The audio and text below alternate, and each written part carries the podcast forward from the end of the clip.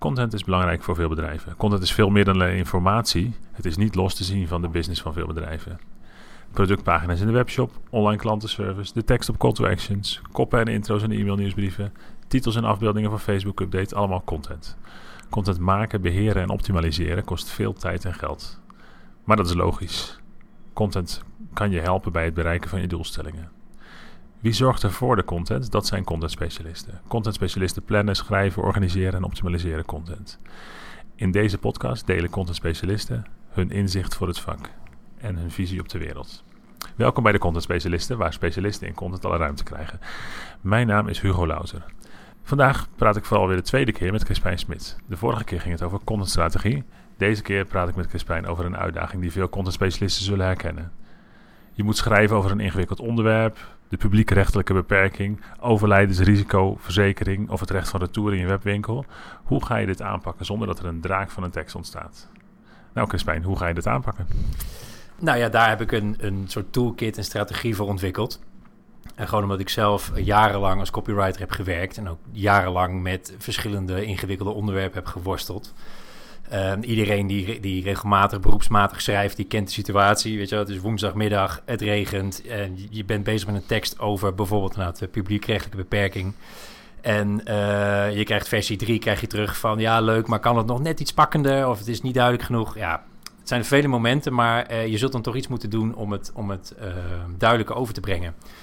en ik merkte bij mezelf van nou, als ik het niet goed op papier kreeg, dus de boodschap niet goed over kon brengen, um, dan miste ik eigenlijk essentiële informatie over het onderwerp.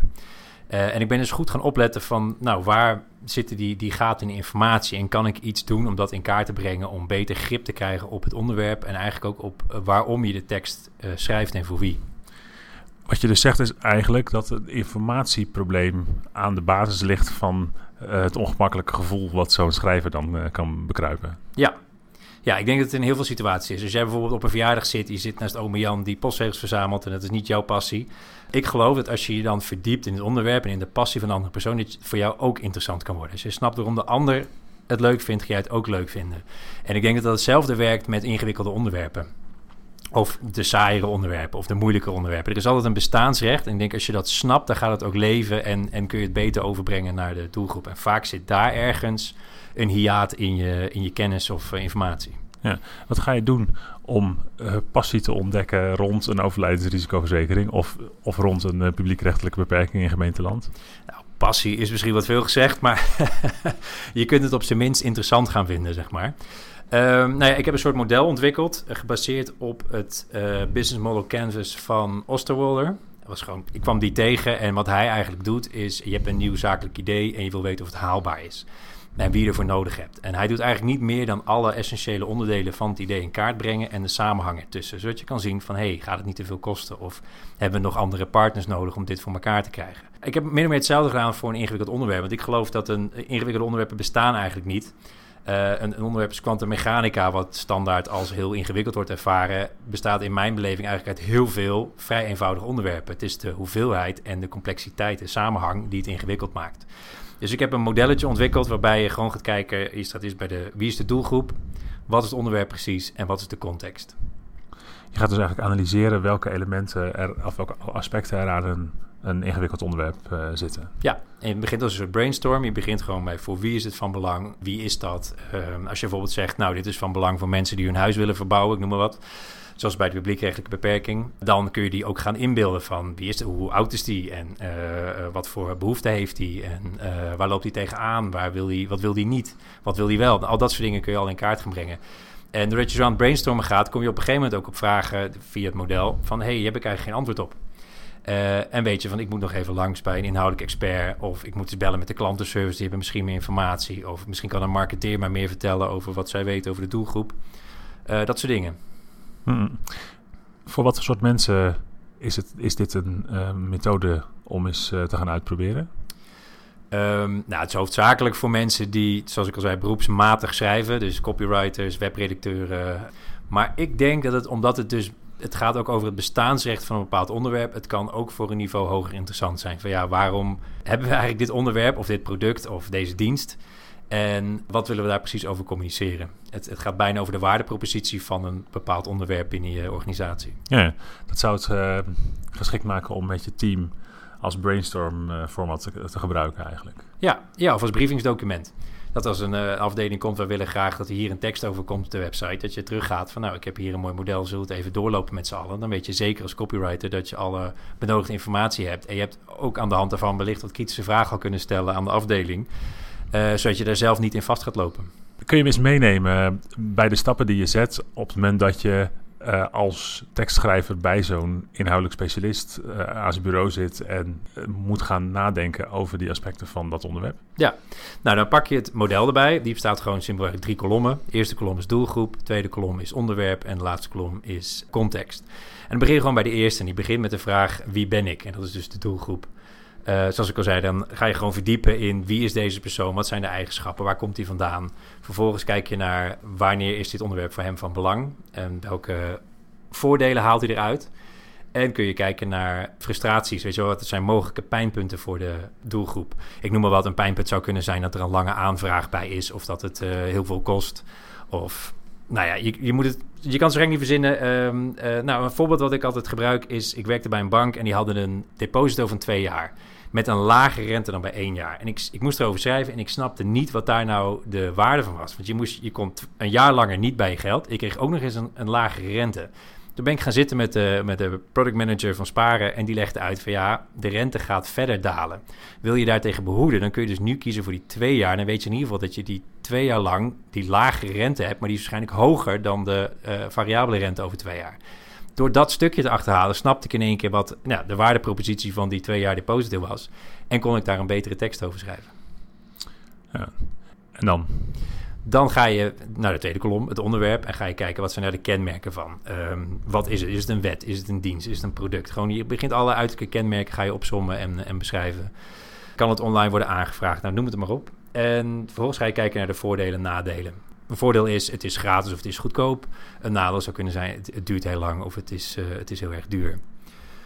Um, en tenslotte ga je dan naar de context. En in, de, die kolom stel je vragen als waar en wanneer is het van belang. En je zult niet altijd op elke vraag een antwoord hebben, maar het is goed om erover na te denken. Want als je dus zegt van nou, mijn product is de vraag waar is het van belang, geldt niet.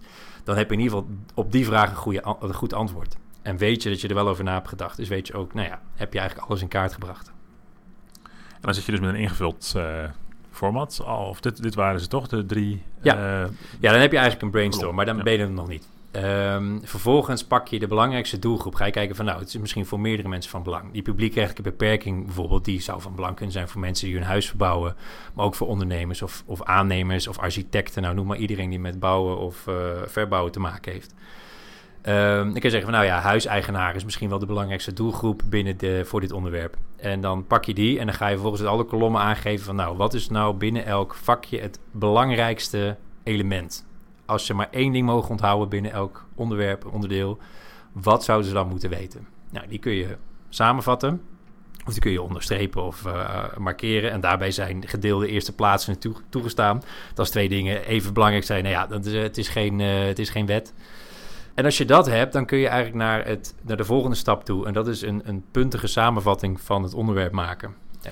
Even nog een vraag hierover, hè? want ik, ik snap, je moet uh, uit uh, een brainstorm is altijd een uh, divergentie van allerlei ideeën en allerlei doelgroepen. En daar moet je ook weer gaan convergeren. Dus je, je bent gedwongen om het tot op zekere hoogte plat te slaan. Maar reduceer je niet de boodschap uiteindelijk van wat je ja, wat je gaat schrijven, reduceer je die niet tot, tot, tot een veel te plat uh, verhaal als je telkens moet kiezen wat echt het allerbelangrijkste is. De belangrijkste doelgroep betekent dat er ook doelgroepen, potentiële doelgroepen afvallen. De, belangrijkste onderwerpen, de belangrijkste voordelen, nadelen, behoeftes, pijnpunten.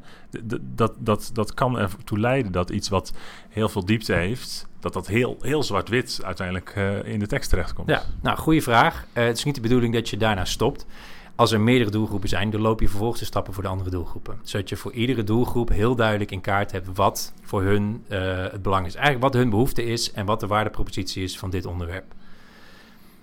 En die kun je natuurlijk ook verwerken in je tekst. Het is puur dat je, ik denk, het kan heel erg door elkaar gaan lopen in je hoofd van, oh, ik moet en voor aannemers schrijven en voor architecten en huiseigenaren. En die mensen kunnen, die doelgroepen kunnen zeer uiteenlopende behoeftes hebben ten opzichte van het onderwerp.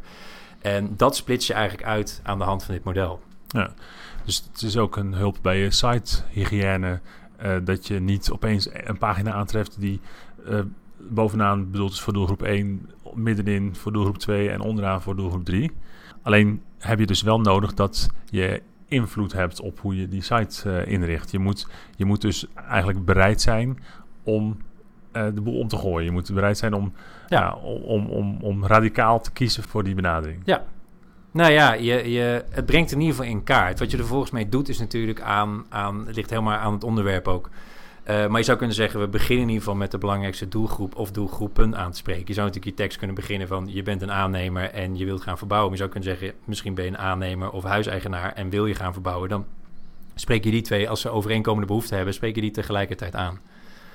Dus, maar je hebt in ieder geval duidelijk waarom de tekst geschreven wordt en voor wie. Ja, ja. En dat is vaak iets wat nou ja, ontbreekt.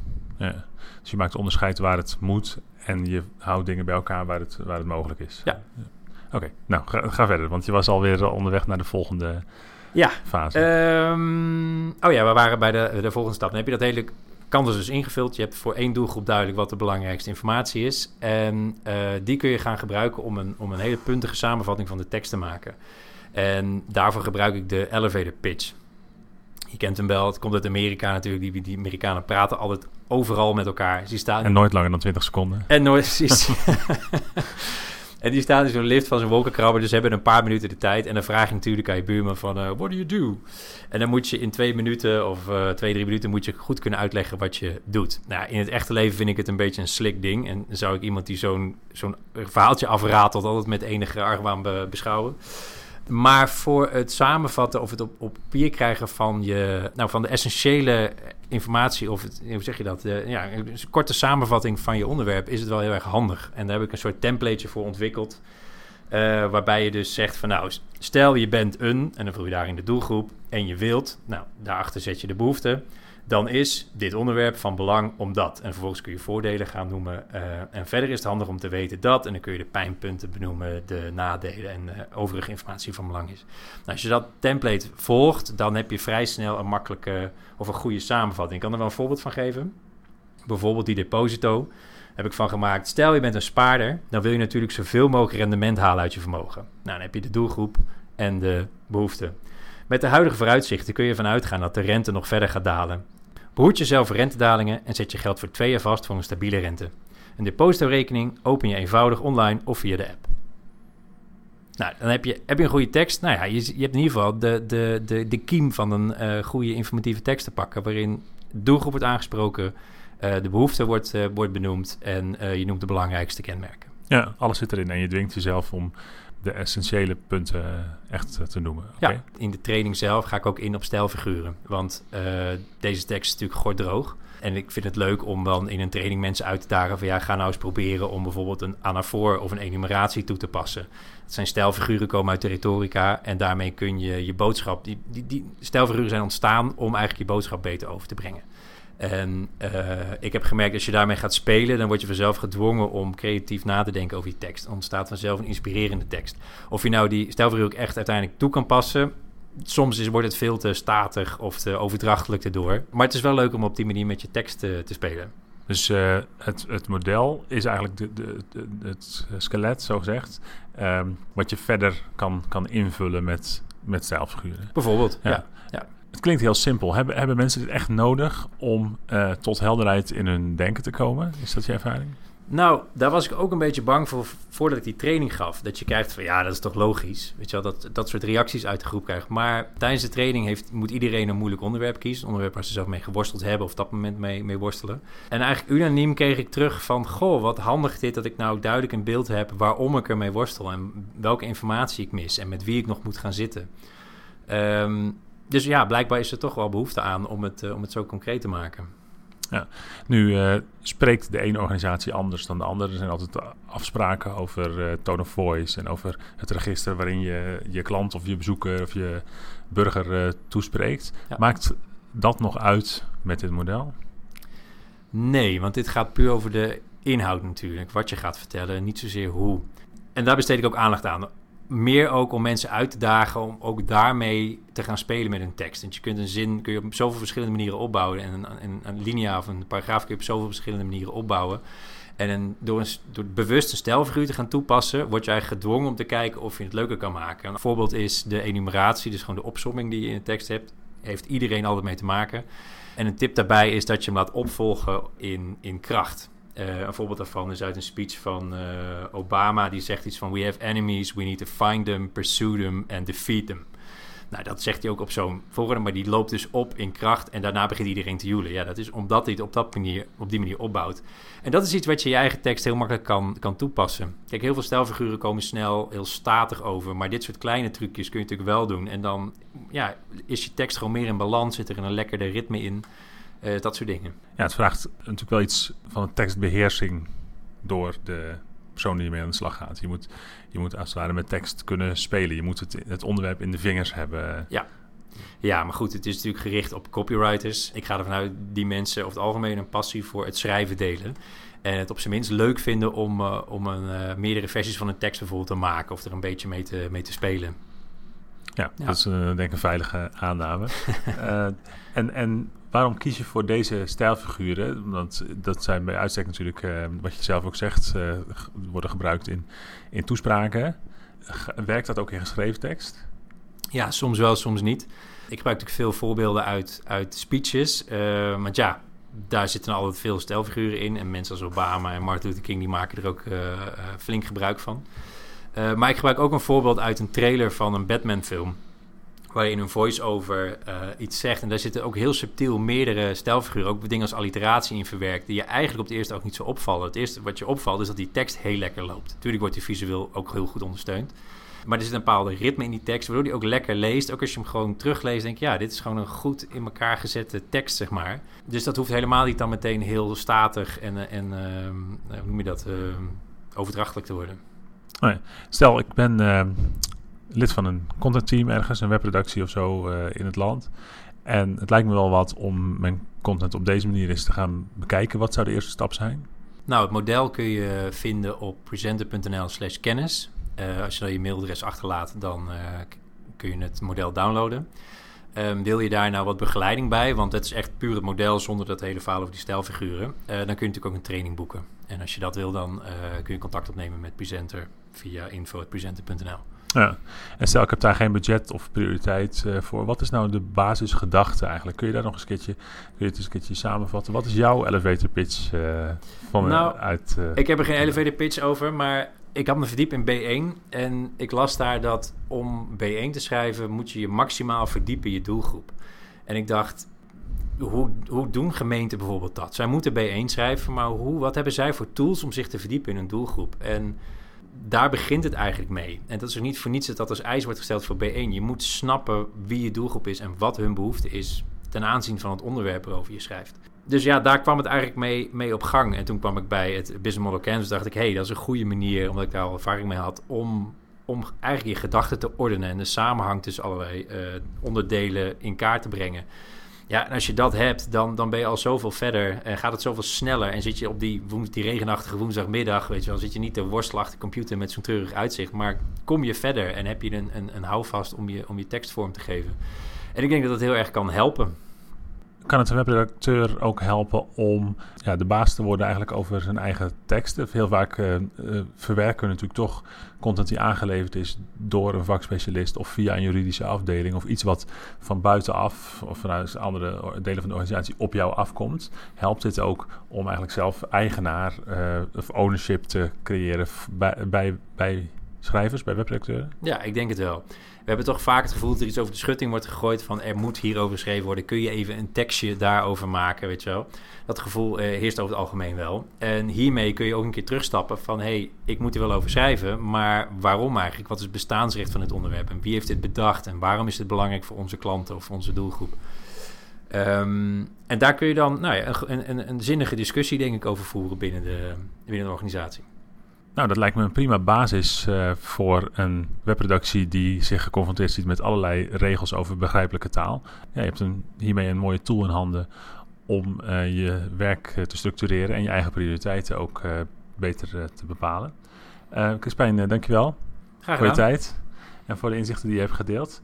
Ehm, ja, en als je deze podcast met klapperende oren hebt afgeluisterd, wil je misschien praten met Crispijn over inspirerende content en over het uh, begrijpelijk maken van, moeilijke, van content over moeilijke onderwerpen, dan kun je altijd contact met ons opnemen. Je weet uh, waar je onze kennis kan vinden, presenter.nl slash kennis. Je kunt ook gewoon contact met ons opnemen. Dit was weer een aflevering van de podcast Content Specialist. Ik ben benieuwd wat je ervan vond.